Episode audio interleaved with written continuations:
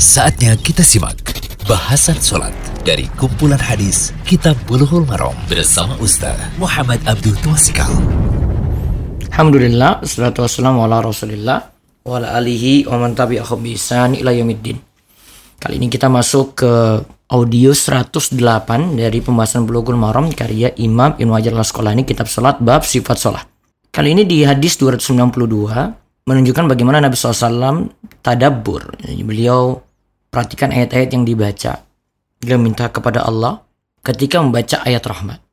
An Hudzaifah radhiyallahu anhu qala Salaitu ma'an Nabi sallallahu alaihi wasallam famamarrat bihi ayatu rahmatin illa waqafa indaha yas'alu wa la ayatu adzabin illa ta'awwadha minha akhrajahu al-khamsatu ahsanahu Tirmidzi dari Abu Hudzaifah radhiyallahu anhu ia berkata aku salat bersama Nabi sallallahu alaihi wasallam setiap melewati bacaan ayat tentang rahmat beliau berhenti untuk berdoa meminta rahmat dan setiap melewati bacaan tentang azab beliau berhenti untuk berdoa meminta perlindungan dari Allah.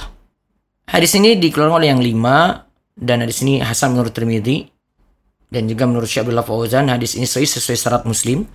Hadis ini jadi dalil orang yang sholat hendaklah mentadaburi ayat yang dibaca dalam sholat. Ya, hendaklah dia mentadaburi ayat yang dibaca dalam sholat. Dia renungkan ayat demi ayat yang dibaca. Kemudian yang kedua, orang yang sholat hendaklah meminta rahmat ketika ia melewati ayat yang berisi permintaan rahmat. Dia meminta ketika melewati ayat yang berisi uh, tentang rahmat. Yang berisi rahmat.